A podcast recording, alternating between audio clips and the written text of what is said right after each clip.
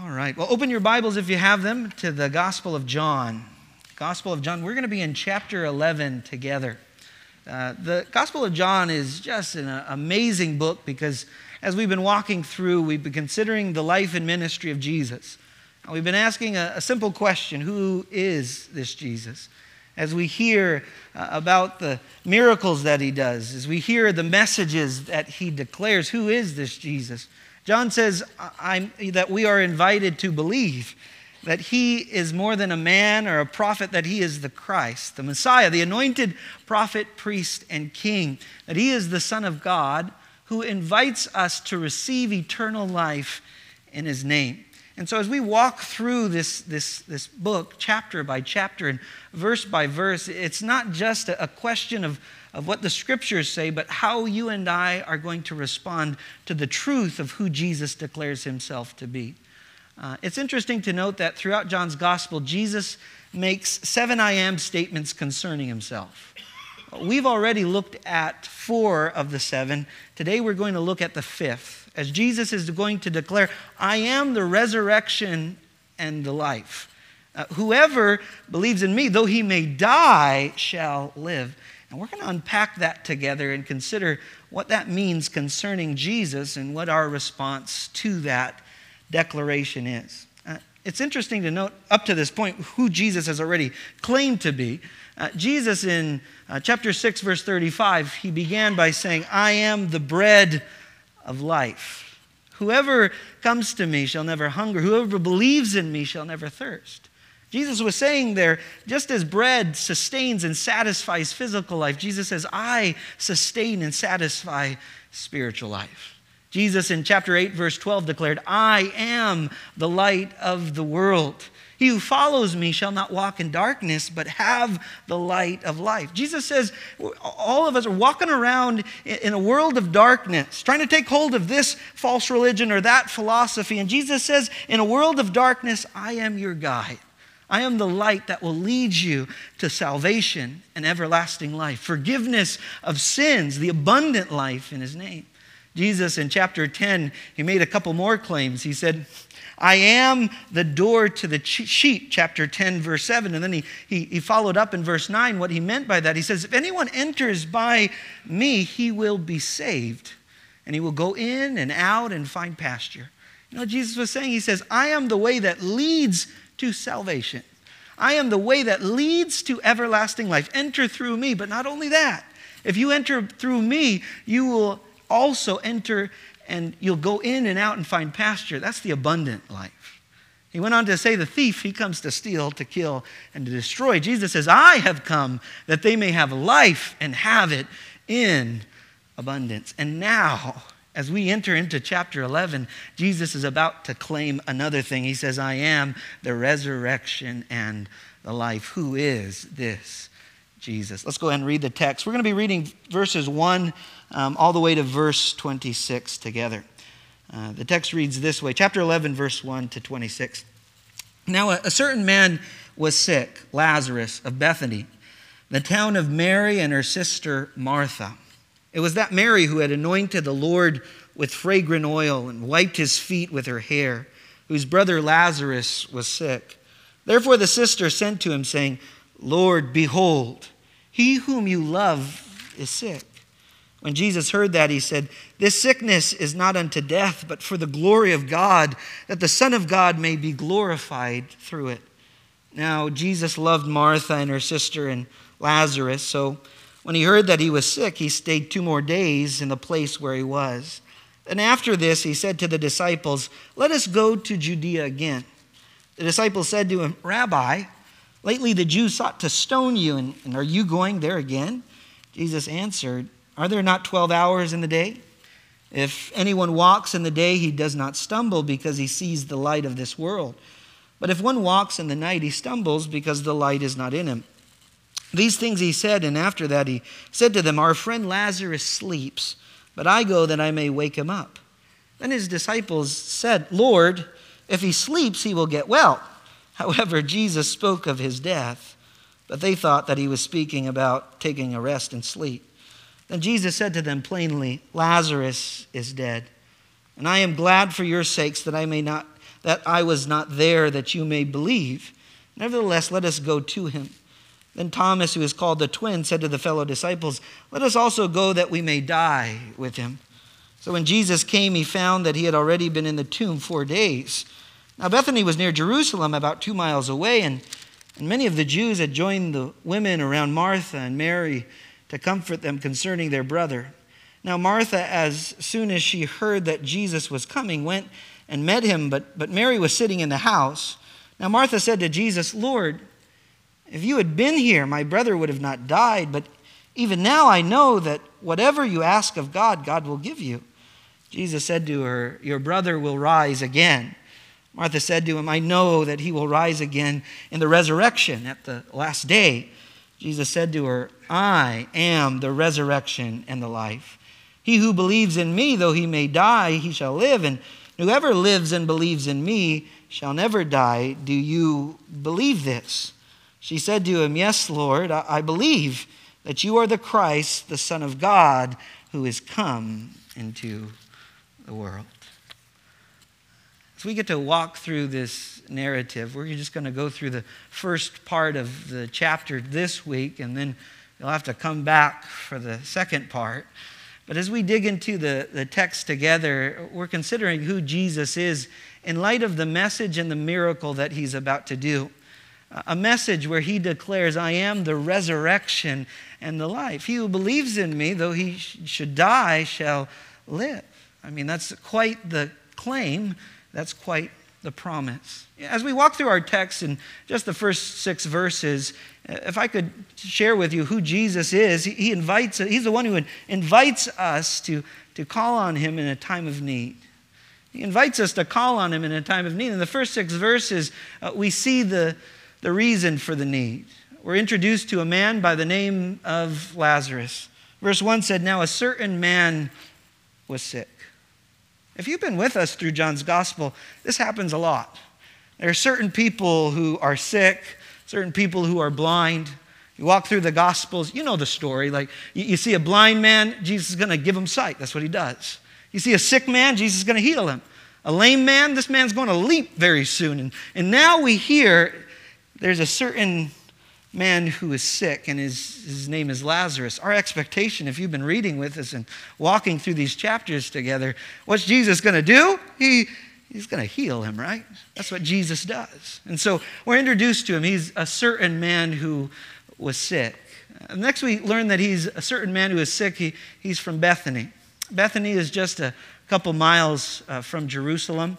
Jesus spends a lot of time in Jerusalem, right? Going about his ministry and uh, he spent a lot of time with uh, Mary, Martha, and Lazarus. And so they are near and dear to Jesus' heart, and Jesus is near and dear to their heart. We're reminded just how relational Jesus truly was. I mean, he walks around for three years with disciples who are following him, and he goes and he, he goes about the ministry, teaching about the kingdom of God and doing miracle signs and wonders and declaring the message of the kingdom of God to come that he is the Savior of the world who grants forgiveness and everlasting life. And so we learn he's, he's, he's uh, from Bethany, this Lazarus, and then we also learn that Bethany is the same place where um, Mary and Martha are located. Verse 2 tells us Mary and Martha's brother is Lazarus. Some of you might be wondering because there's a lot of Marys in Scripture. Which Mary are we talking about? John tells us. She's the one who had anointed Jesus. Now, we're not going to get it to, to it in the Gospel of John till the next chapter, in chapter 12, but this was well known to the readers, apparently, because Jesus, I mean, John, he makes this mention of her. This is the Mary who had anointed Jesus, who demonstrated sacrificial devotion to the Lord Jesus by anointing him with this fragrant oil.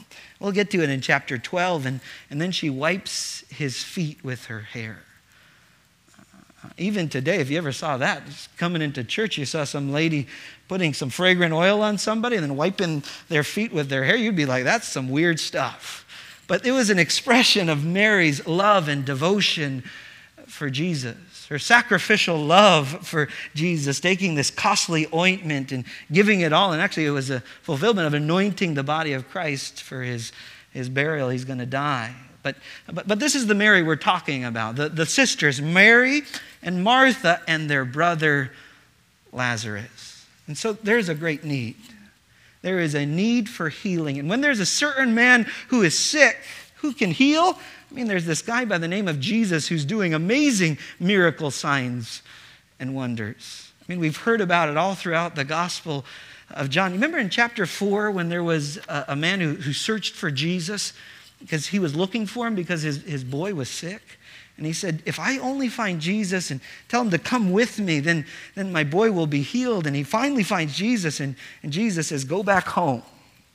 And he says, In this very hour, your son has been healed. And it's true. This boy, Jesus is able to heal even at a distance. He doesn't even have to go to the boy and touch him and heal him. This is who we're talking about. I mean, this is the same Jesus in the next chapter, chapter 5, at the pool of Bethesda. Remember a man who had been sick for over 30 years, a paralytic? And Jesus, there's tons of sick folks, but Jesus has his eye on this man. And he says, Take up your, your mat and walk. Jesus heals him. And so, certainly, even in chapter 10, too, also, remember the blind man who was blind from birth, and, and the blind man's testimony, I was blind, but because of this Jesus, now I see. He didn't just receive physical sight, he also received spiritual sight, and he trusted, believed in Jesus. And now it's Lazarus. Now it's a certain man who is, who is sick. Certainly, Jesus is going to heal him. And so you see the need for healing. Secondly, you see the request for healing. Verse 3, uh, it tells us, it says, Therefore the sisters sent to him. They don't go to Jesus. Uh, maybe he's a, a, day's journey out. So this messenger takes a day to go out, comes, takes a day to come in. That's just a guess. And so they send a messenger to Jesus. And it's interesting how they make their request. First, they call him Lord, Master and they say, Behold, look. Uh, they say, He whom you love is sick. They don't even make a request, they don't have to. This is Jesus, they know him well.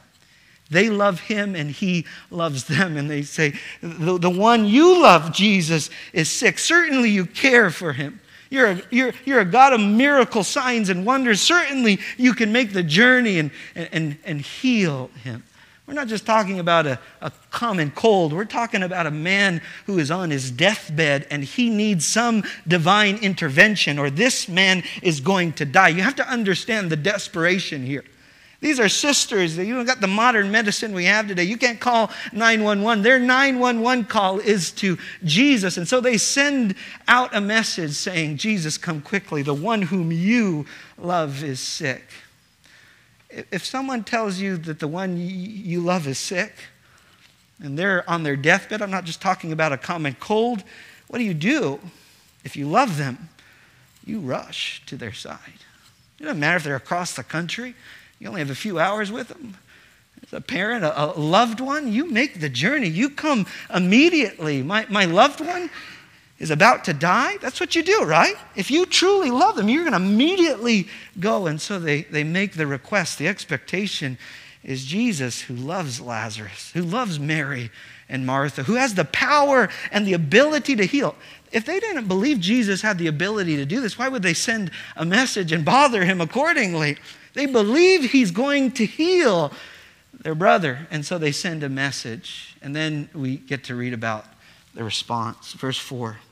When Jesus heard that, he said this. Now, Mary and Martha aren't there. Maybe the messengers there, his disciples certainly.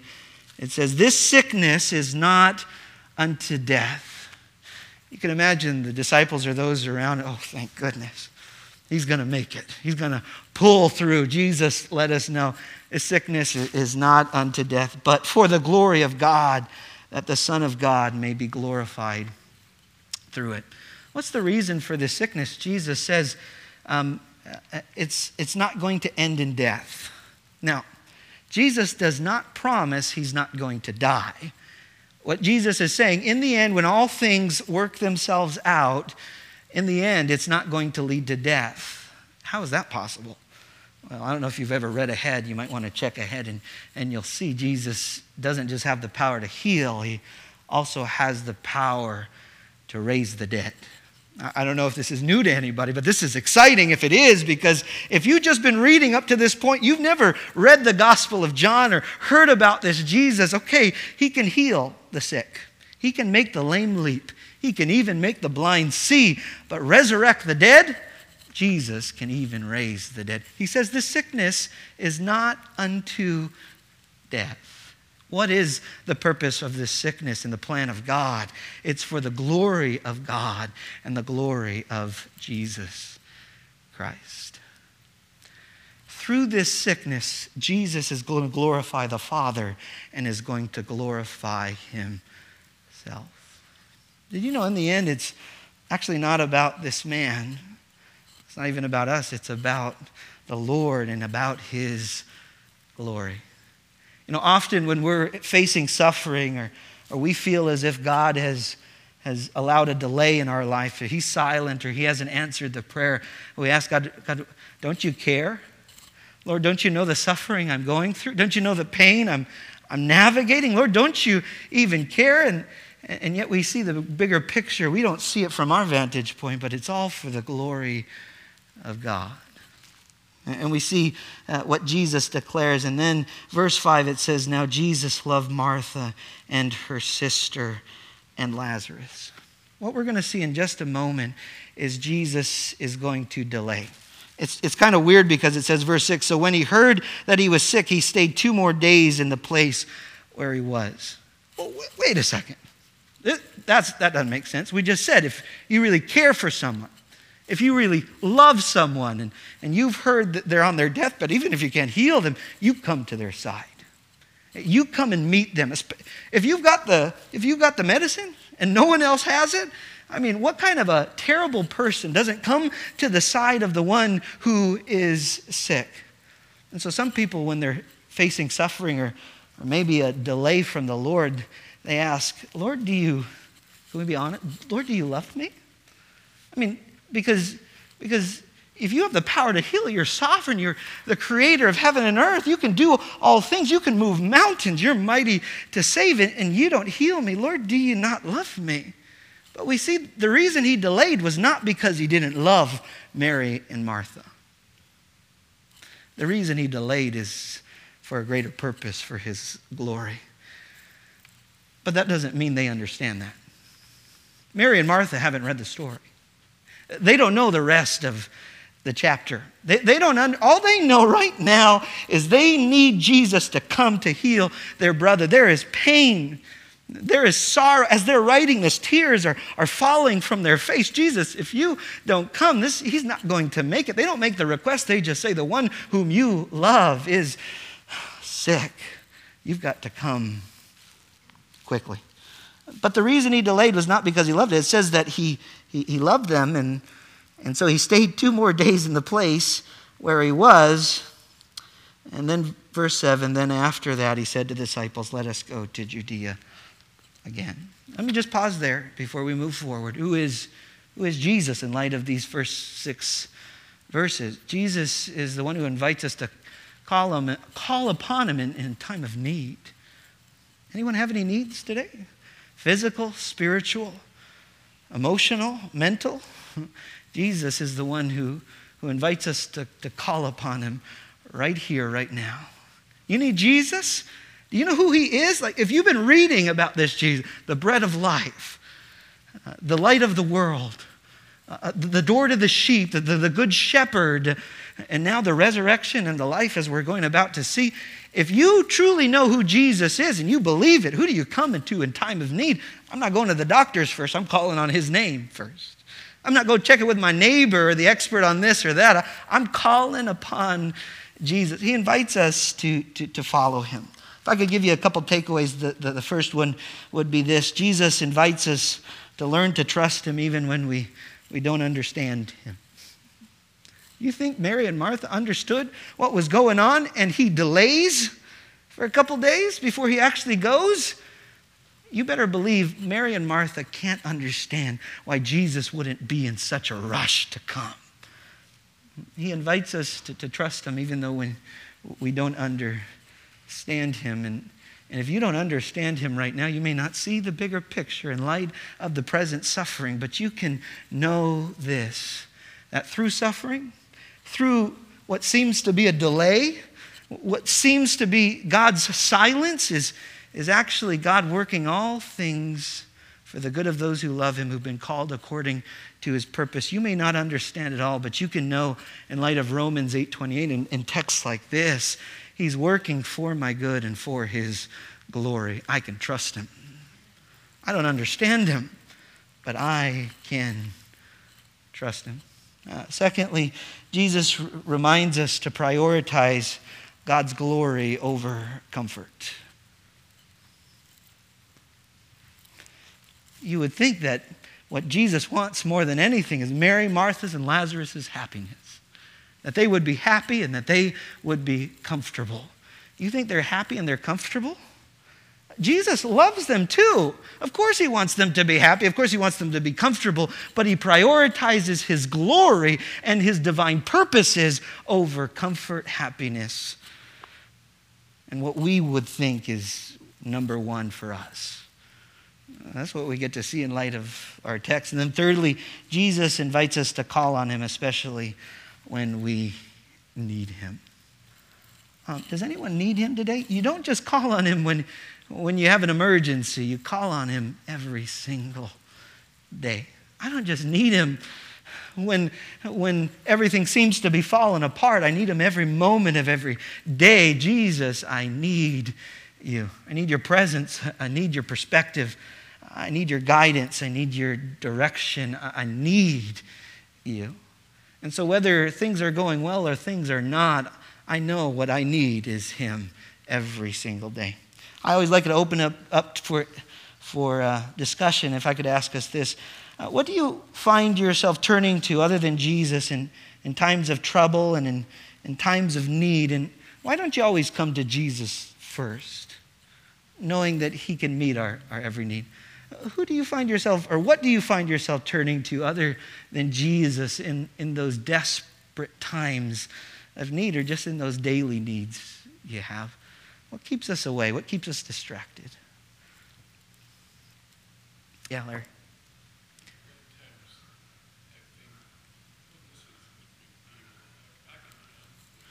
Oh, yeah.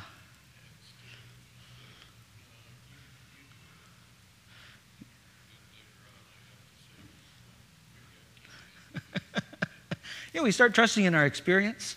We think uh, in light of our wisdom and uh, uh, what we have, we, we can do it on our own. Yeah. Very independent. Yeah. Anything else keeps you from, from calling on Jesus in times of need? Charlie.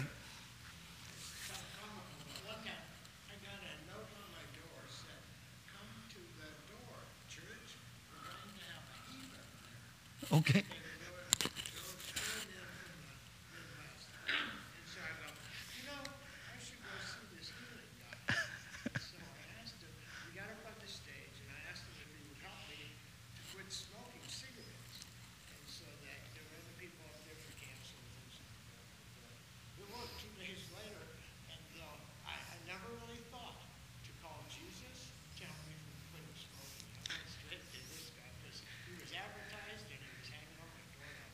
Oh, yeah, yeah. and you can call, call up Jesus any moment of any day and say, Jesus, help me with this. Yeah. Oh, good stuff, Charlie. Yeah. yeah. Anything else? Anyone else want to share?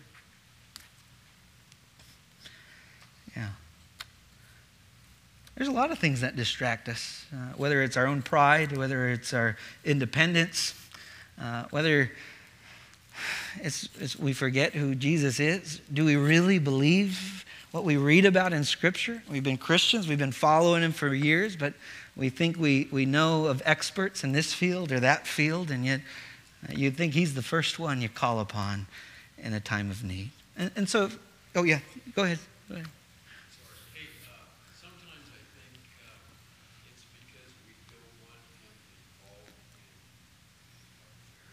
Oh, yeah?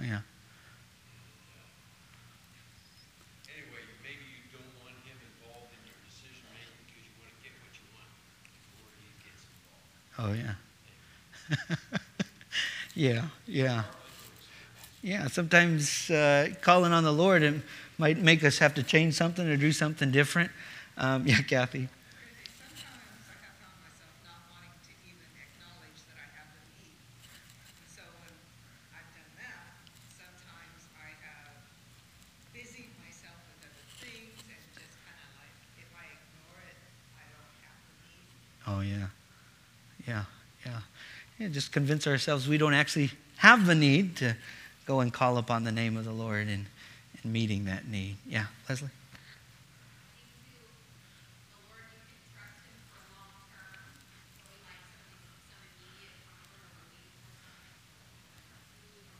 Yeah.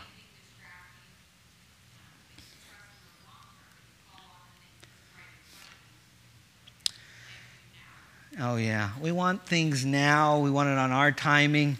We live in a microwave Christianity mindset. You know, I want it now, I want it quickly. When the reality is, we've got to trust God uh, through that. Uh, you know, it made me think of his, with this conversation, uh, um, uh, just the just the different uh, different struggles people have in regards to uh, suffering. And, and in light of the suffering, if I can ask one more follow up, how might you minister to a fellow brother or sister in Christ who's questioning God's love for them because of their, their suffering? Uh, the reason Mar- Mary and Martha were suffering was not because um, Jesus didn't love them, but never, doesn't mean we don't struggle with that. How do you minister to someone like that who says, Does Jesus really love me if he's allowing me to? Experience this? What do you say? What do you do? Yeah.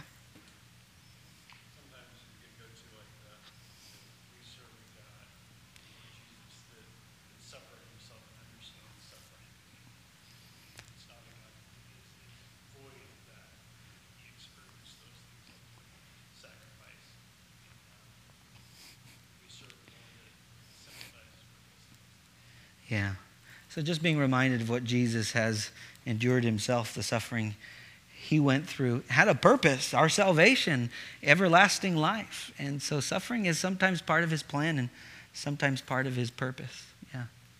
Yeah. Anything else? Yeah. I, I always think of warning folks from, uh, from, from false teaching, especially prosperity gospel stuff, you know, right? Like people say, what God's will for your life, whether you're sick, whether you're hungry, whether you're tired, whether you're, you're financially inept, is God's will is, is for your prosperity, your health, and your wealth.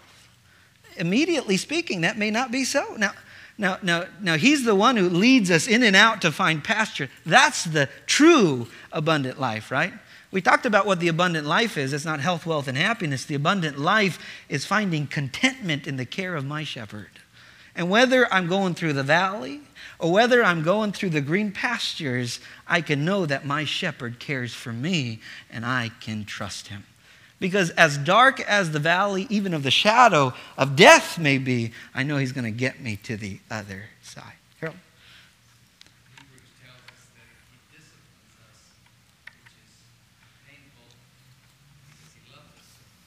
Yeah. Yeah.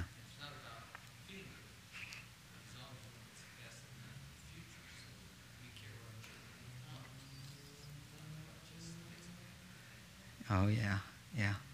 And so, so he sees the, the bigger picture. And even in times of discipline that causes us to suffer, it, it has a greater purpose behind it. When, when our, uh, when our son was in the hospital, he was a preemie.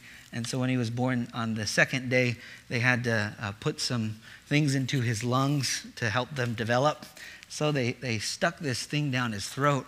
And as a father, you got to watch him suffer. Like everything in me wants to grab the doctor and push him away. Like, what do you think you're doing? All the nurses are around him. Leave the kid alone. He just came out. I mean, he's a pre, he's only three and a half pounds, and you're gonna and you're gonna welcome into the world with this. But the reality was that that temporary suffering was for a greater purpose, and it helped develop his lungs while they're shoving this thing down his throat. And thankfully, it developed his lungs. But in light of suffering, God has a greater purpose, and He understands. I couldn't explain that to my son at uh, day two of his life, right?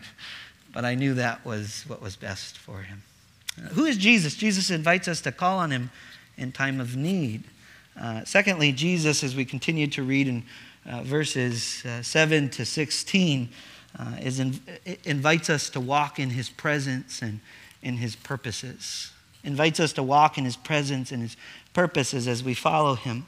Verse 7, it says, Then Jesus said to them, or um, verse 7, Then after this he said to the disciples, Let us go to Judea again.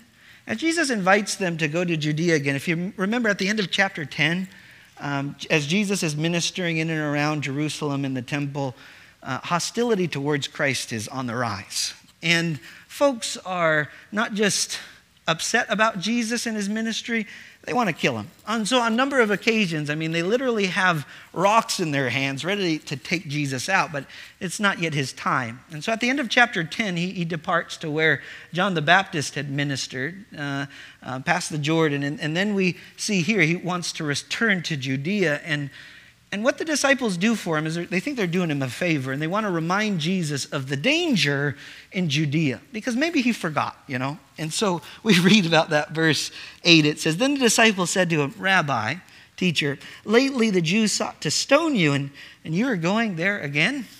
So the disciples do him a favor, or at least they think they are. Jesus, uh, maybe you've forgotten. If you go back there, they're going to either have you arrested, get you stoned. I mean, it's not going to be good you. Now, ultimately, as Jesus is going to head back there, he is going to die. But if you remember earlier, Jesus says, No one takes my life from me. I lay my life down so that I might take it up.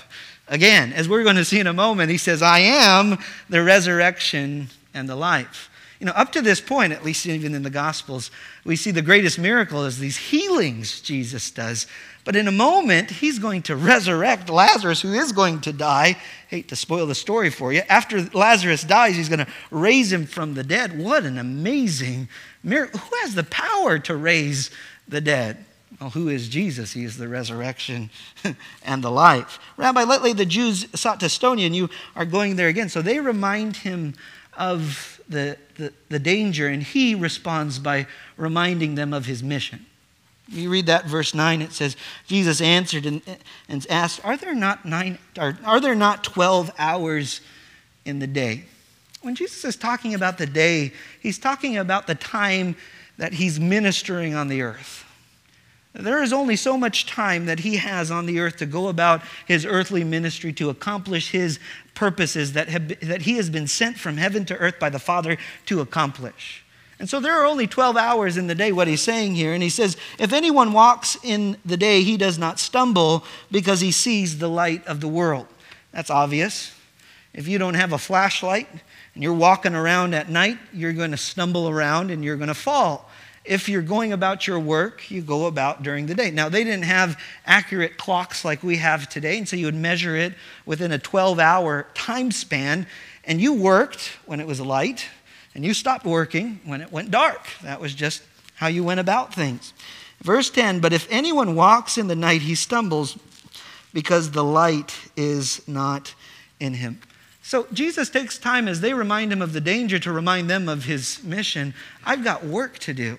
But Jesus is not just talking about uh, literally physical in the physical world and realm about the, the days and hours in which you can work and not stumble while it's still light. He, he's talking also about the fact that in John chapter 8, verse 12, he says, I am the light of the world. What I'd like to suggest here is that Jesus is inviting his disciples on the mission hey, come with me to Judea and walk in my presence and walk in my divine purpose. The invitation really is in our text to, to follow Jesus in light of the plan and purpose that He has for us, that even in the face of danger, as the light of the world, He will accomplish His divine purposes through us. So that, there's partly that. And then verse 11, he reminds them of this. He says, These things he said, and after that he said to them, Our friend Lazarus sleeps, but I go that I may wake him up. And so, um, I don't know if you, if, whenever you're sick, but uh, when I was growing up, my mother said when I was sick, go to bed, get some rest, right? That's how you get better. You don't go to school, you don't go to work. Now, sometimes we'll fight through that. We're going to say, we're going to, we got to work whether we're sick or not. We're going to, you end up getting even sicker, right? I mean, it gets worse. And so it's known, right? Like if someone is sick, you go to bed and you get some rest. And so Jesus says, Lazarus is, is only sick. He's, he's not dead. He didn't say that, right? He said he's just sick and he's just getting some rest. And so the disciples said, Lord, if he sleeps, he will get well. That's actually advice my mother gave me, right? so, so just let him sleep. Let him sleep a little longer. Uh, however, verse 13, Jesus spoke of his death, but they thought he was speaking about taking rest in sleep. Now, I already told you, I spilled the, the beans. I already told you Lazarus dies, but if you didn't know that, this is a heartbreaking moment. Don't you remember verse 1, there was a certain man who was sick. All throughout John's gospel, they're sick and they get healed. They're blind and then they see. They're lame and then they leap. I mean, that's what Jesus does, right? Especially those he loves. And, and yet he delays two days, not because he does not love them and not because of the lack of their faith, but simply for the purpose of his glory. But, but Lazarus is dead. How do you wrap your mind around this one? You're his disciples, you're following him for a few years, and, and this is just unusual. How do you make sense of this as you're walking through the text? Lazarus, it doesn't make sense. You, you, you may, some of you have read this way too often that, that you, you miss the, the surprise and the pain of, of the experience. So it says, Then Jesus said to them plainly, because it's not connecting. Lazarus is dead, and I am glad for your sake. Whoa. I'm glad for your sakes that I was not there, that you may believe. Nevertheless, let us go to him. Jesus is sometimes hard to understand. Can we admit that? I mean, if you're one of his disciples, he tells you, I'm glad I wasn't there to heal him. Because part of my purpose is building your faith. Because Jesus doesn't just want to demonstrate that he has the power to heal, he wants to declare to them that he is more than a healer, he is the resurrection and the life. Jesus is not just another man, and not just another prophet, uh, not just another teacher or rabbi. Jesus is the Christ. He is the Son of God who offers everlasting life to anyone who will receive him and believe him. That's the invitation of John's gospel. Verse 16. Um, some of us may look at Thomas. We, we, know Thomas is doubting Thomas, right? He's the guy after Jesus dies uh, and rises from the dead. He says, I won't believe it till I see it. I want to see where they pierced him. I want to see those nail pierced hands. But but Thomas is painted quite positively in light of this. It says, Then Thomas, who is called the twin, said to the fellow disciples, Let us also go that we may die with him. Jesus says, I'm headed there. They're saying, It's dangerous, Jesus. You're going to die. Thomas says, With great courage and great boldness, if you're going to die there, let's die with him. And you know him as Doubting Thomas. Come on, folks. You know, we look at certain people and we, we label them by their weak points when the reality is you may see Thomas one day in heaven. You'll be like, hey, hey, Doubting Thomas, right? Didn't you read this? You know, Lord will, where, where, where, where you go and you're going to die, let us die with you. Now, after Jesus dies, right, all the disciples, they're shaking in fear for their life. Nevertheless, in this moment, with boldness and courage, we get to see what Thomas says. I want you to see this. Who is Jesus? Jesus invites us to follow him and to walk in light of his presence, in light of his divine purposes. They say, Jesus, don't you know it's dangerous? You could die there. Thomas says, We're going to go die with you. Uh, Jesus says, I've got, a, I've got a plan and, and I've got a purpose. There are only 12 hours in the day. During the night, you stumble and fall, but during the day, you can go about your business accordingly. Jesus has a mission to complete. I could give you a couple takeaways. The first one would, would be this follow him by walking in his presence. Um, that's what discipleship is about. Sometimes we think of discipleship as a class that we take, a, a gathering that we're, we're a part of. As, as a teacher stands on the pulpit and preaches and teaches the word. We gather together, we get released, and we go home. And that's discipleship. We did church, right? We, we did it. When the reality is, true discipleship is walking with Jesus. Whether you're here in this place, gathered the, with the gathering of the people of God and the presence of the Lord is with us, or when you scatter throughout the week, wherever you are, be reminded we're walking in His presence. Follow Jesus. As you wake up in the morning, wake up immediately saying, Jesus, I want to make sure that the plans for my day are prepared to glorify you as I wake up, get dressed, take a shower, brush my teeth, and then head off to the grocery store or to my place of employment. I am doing it in your presence to glorify and honor you. Walk in his presence, but secondly, walk in his divine purpose for your life. You may not always understand it, but you can still trust him even when you don't understand him because, like the good shepherd, you can trust Him and find comfort under His care. That's the abundant life that we've already talked about. That's the abundant life we're, con- we're invited to continue to enjoy. So many people in this world suffer from stress and anxiety. You, take a look at the number of folks who, who are struggling with anxiety disorders or on this pill or that pill. Jesus says, I'm the good shepherd. Come under my care. You don't worry about the things of this world. Just trust me. You in a dark valley? I'm your shepherd. I'll take care of you. I will feed you. I'll get you through the valley. I'll bring you to the green pastures. I'll lead you beside the still waters. You can trust me. Walk in his presence and walk in his divine purposes. Well, as we wrap up our text, we're also reminded that Jesus invites us to believe in him as the resurrection and the life. As we keep reading, verse 17 says So when Jesus came, he, he found that he had already been in the tomb for four days. If you know anything about a body, after four days, whether they've been embalmed or not, there, there is a process where the body begins to, to break down um, this body has been placed in that tomb, wrapped as it has been. And, and so I can imagine there is a stench at this point. But, but Lazarus has been gone for four days when Jesus arrives. Put yourself in the shoes of Mary and Martha, grieving, painfully grieving the loss of their brother whom they loved and they thought Jesus loved. And yet it's four days later, and now here he is, 18. Now, now Bethany was near Jerusalem, about two, two miles away.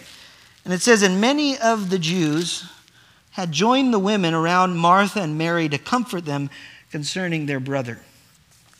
I don't know the last time you've attended a funeral, but here in the West, our funerals tend to be quite calm, quite quiet. Even when folks are grieving and crying, um, but when you take a look at the, uh, even today in the East, with the way that people grieve, they, they grieve with great sorrow, with great pain, with, with great cries. Can I suggest we don't know how to grieve here? Uh, we often like to say, hey, hey we're going to do a celebration of life because for a Christian, they, they're, they're home with the Lord Jesus. But, but we are reminded that, that death was never part of God's plan. And there's a grieving process we all have to go through when someone dies because it's a pain that we, we don't know how to deal with or handle, a pressure that we can't ever deal with. Now, now, now we're not going to get to, to it today, but later, as Jesus is making his way to Lazarus, who's been dead for four days, there's a short verse and it says, Jesus even wept. Because there is great pain and, and sorrow and, and grief when someone dies because it was never part of God's plan. And so I want you to just, just be think about the pain that they're feeling. And they're gathered around with a crowd. There's few folks who've come from Jerusalem and they're wailing and they're crying. Uh, sometimes to grieve, they would take sackcloth and ashes. They put on these rough clothes to say, I'm not happy. You come to my house right now, I'm grieving, I'm crying. Uh, now, now, after I'm done grieving, I'll, move on.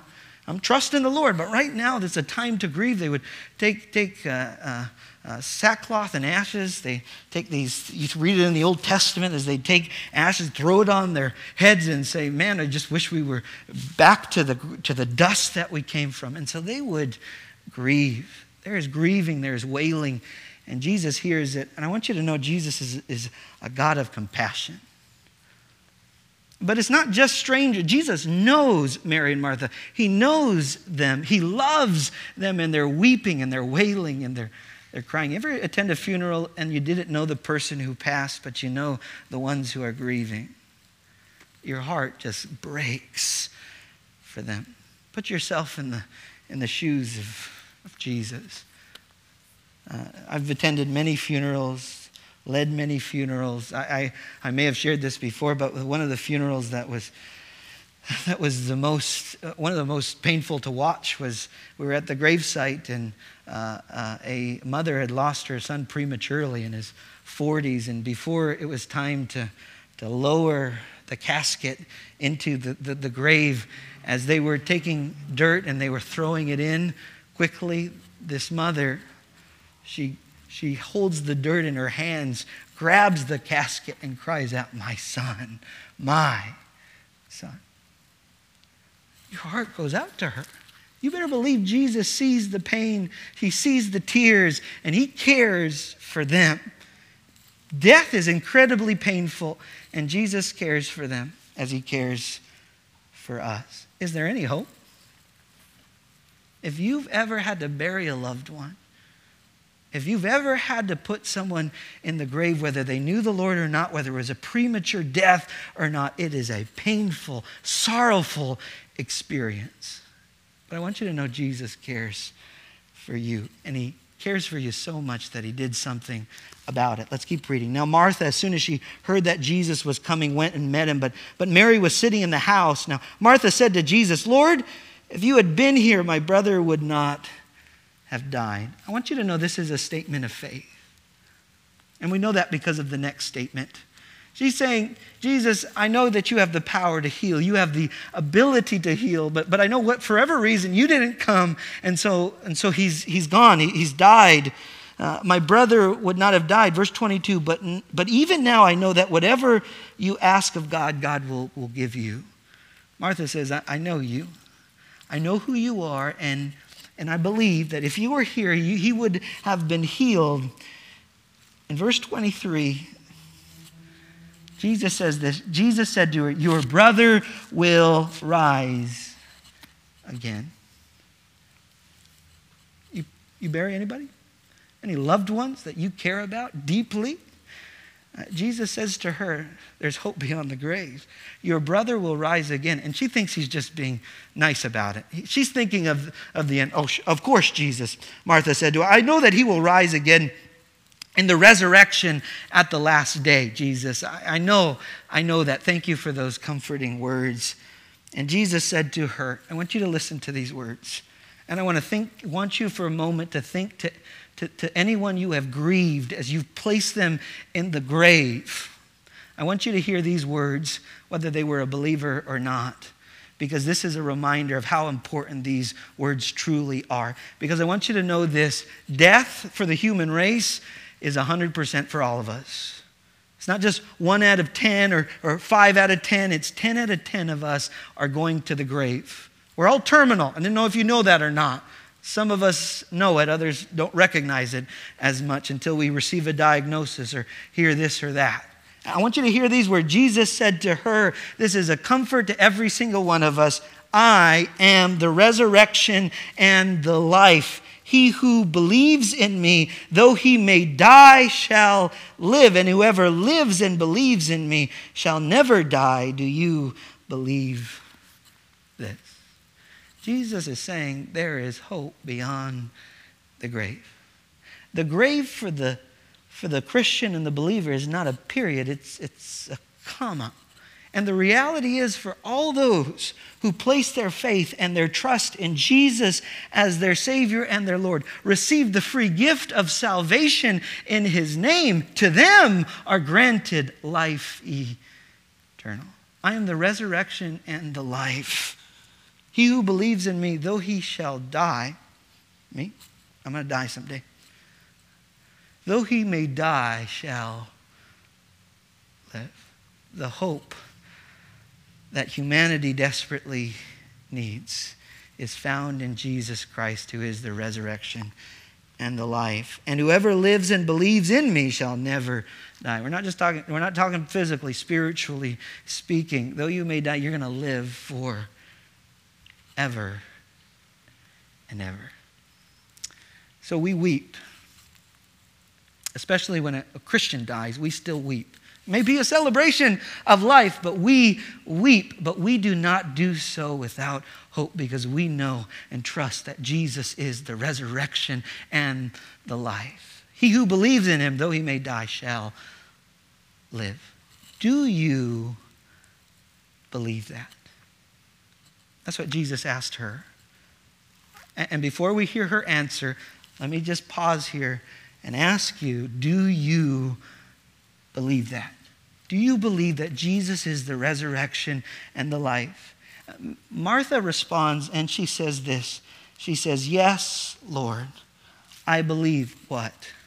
That you are the Christ, the Son of God who has come into the world.